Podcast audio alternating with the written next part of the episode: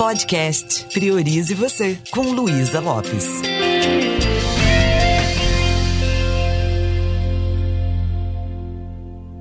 Olá, que bom que você está aqui comigo. Não sei se já aconteceu com você de você ficar surpreso ou surpresa com algumas decisões que você toma. É como se alguns personagens ocupassem o palco da sua vida e, sem pedir licença, tomasse algumas decisões.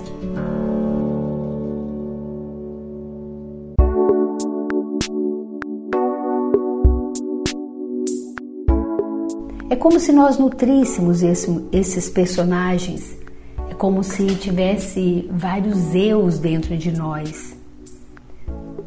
E na verdade, é preciso autoconhecimento, é preciso humildade para a gente reconhecer que boa parte do nosso sofrimento é produzido pela nossa própria mente, que tem a ver com aquilo que nós estamos nutrindo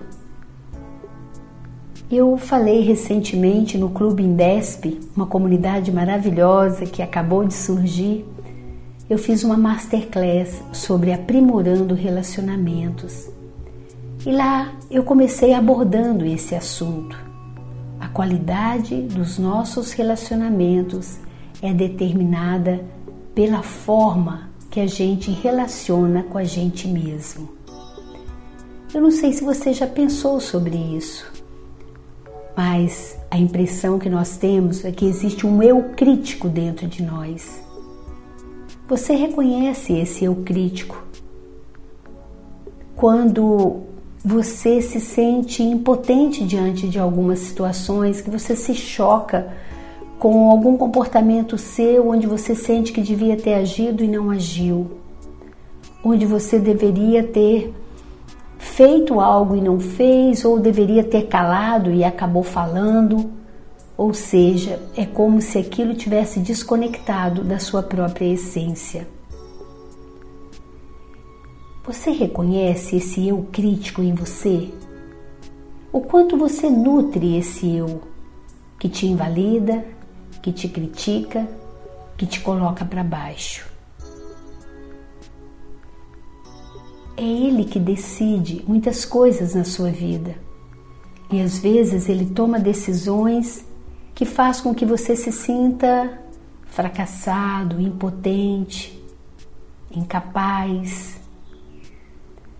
E a crença que eu tenho é que a qualidade dos nossos relacionamentos ela é determinada pela forma que nós nos relacionamos com nós mesmos. Então, se eu sou muito crítica comigo, se eu o tempo todo fico me invalidando, se eu não consigo me acolher, se eu não consigo estar do meu lado, dificilmente eu vou ser empática e acolhedora com o outro. Esse eu crítico que eu estou falando, todos nós temos, e muitas vezes ele é útil sim, Agora, nós não podemos ficar refém dele. É necessário que a gente perceba: olha, esse é um lado meu que é muito exigente, que é muito crítico, mas isso não sou eu. Em que momentos esse eu crítico entra em cena? Às vezes, nós ficamos muito mal com a gente mesmo quando a gente destrata, distrata alguém ou trata mal uma pessoa. Ou às vezes uma coisa simples como trocar o nome de um conhecido. Depois você fica o tempo todo, nossa, como é que eu fiz um negócio desse, naquele diálogo interno. Acontece também quando você vai comprar algo que você não precisava. Isso, você só se dá conta disso depois. Quando às vezes a gente sente que dá aquele branco na hora de fazer uma apresentação, na hora de uma reunião. Então, esse eu crítico, ele tem diversas armas. Ele está sempre nos cobrando, nos comparando. Ele vem fazendo uma auto-ofensa, auto-julgamento. E o resultado disso é uma angústia muito grande que a gente sente. Ele pode aparecer também logo depois de um conflito, quando você queria que aquela conversa tivesse sido harmoniosa, mas não foi. Quando você sente que não foi assertivo ou assertiva na sua comunicação. E o eu crítico vem como aquele CD arranhado. Você é da época do CD, não é? que dá aquela sensação de que a pessoa fica ouvindo a mesma coisa o tempo todo. Uma cobrança que continua horas a fio. Uma crítica sobre o seu comportamento, uma crítica sobre a sua incapacidade, uma crítica sobre o seu não merecimento. Você vai se criticando, vai se colocando menor. Vamos entender um pouquinho mais sobre esse eu crítico? Vamos ver se isso faz sentido para você? Pare um pouquinho e perceba em que situações na sua vida você acende dá espaço para esse eu crítico, para essa autocrítica severa. Pense comigo. Será que esse jeito de se tratar, de tratar você mesmo, faz de você uma pessoa melhor? Perceba em que aspectos da sua personalidade e do seu comportamento você dispara essa personalidade aí do eu crítico, essa persona que é tão severa com você? Em que situações você mais se invalida e se critica? É interessante lembrar que, assim como tem essa parte que critica, existe uma outra parte que é criticada.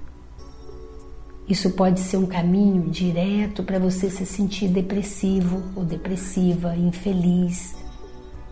Isso não contribui para sua maturidade. É como se você estivesse vivendo um dia onde o dia não evolui porque você está grudado, ouvindo esse CD arranhado o tempo todo. O eu crítico ele tem uma voz carregada de reatividade emocional.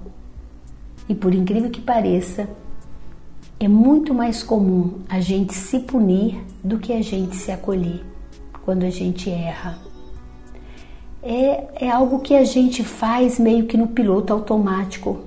A autocrítica severa é um jeito que a gente adotou de olhar para a gente mesmo. E um olhar com uma lente distorcida. A gente esquece que a gente tem valor, não é verdade? Em que situações na sua vida você se critica? Olhe para as áreas da sua vida. Provavelmente essa área que você se critica é a área que está estagnada. É a área que não flui, que não evolui. Quais são os sentimentos mais comuns que você desperta com esse eu crítico, quando ele está em ação, quando ele está detonando com você? Seria culpa, arrependimento, decepção consigo mesma, consigo mesmo? Ou é uma crítica com algo que você fez ou deixou de fazer? Será que você sente alguma vergonha ou um sentimento de inadequação por algo que você é e você não aprendeu a se autoaceitar? Assim como existe essa parte crítica, como eu falei, tem a parte que é criticada. Isso pode ser um caminho para que você desista de ter uma relação saudável com você. Muitas vezes, a pessoa que entra num estado depressivo, ela tem um eu crítico muito muito forte. Ela nutre muito as críticas. Ela esquece de se dar valor. Quando você na sua vida encontra alguém precisando de ajuda, o que você faz? Provavelmente você acolhe, não é? Provavelmente você consegue ser empático ou empática com um amigo quando ele se sente fracassado.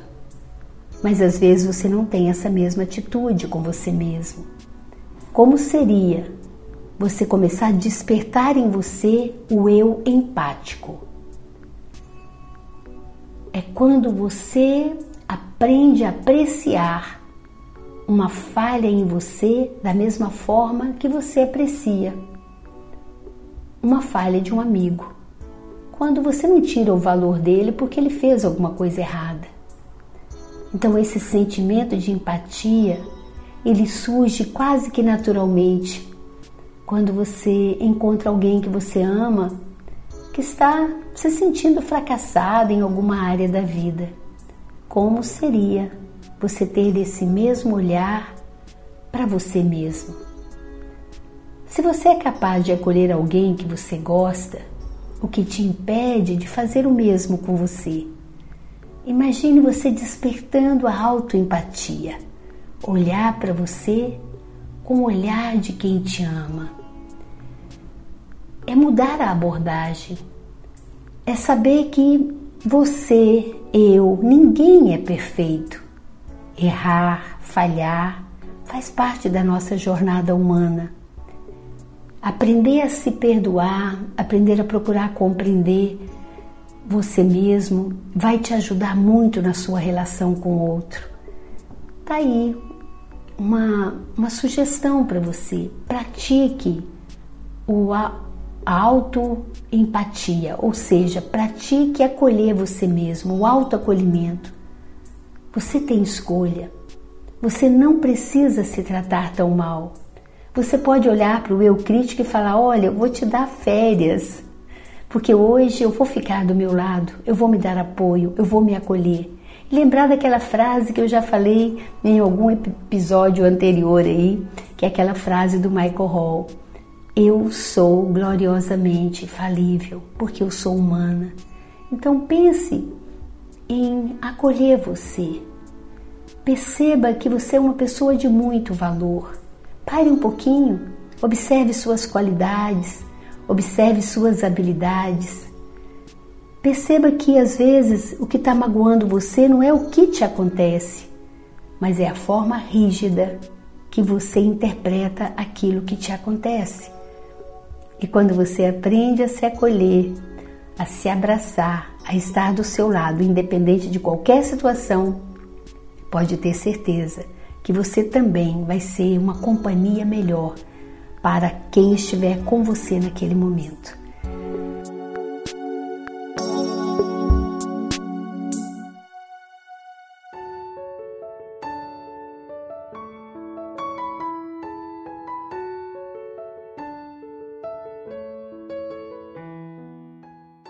Vamos praticar? Então, dê folga para o eu crítico, dê espaço para o eu empático e aprenda a se autoacolher.